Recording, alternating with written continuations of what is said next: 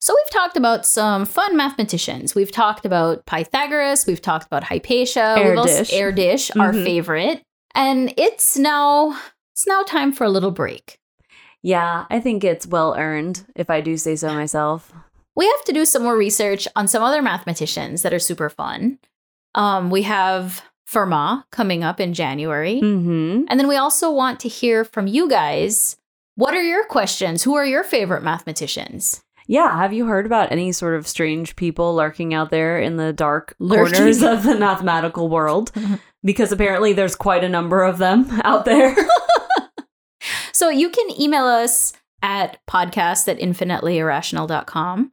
If you don't feel like emailing us, you can also connect with us on social media. You can also go to our website, infinitelyirrational.com, and you can link to us there. So either way, stay in touch with us and let's definitely, we really want to hear from you. We want to connect with you. So come be our friend.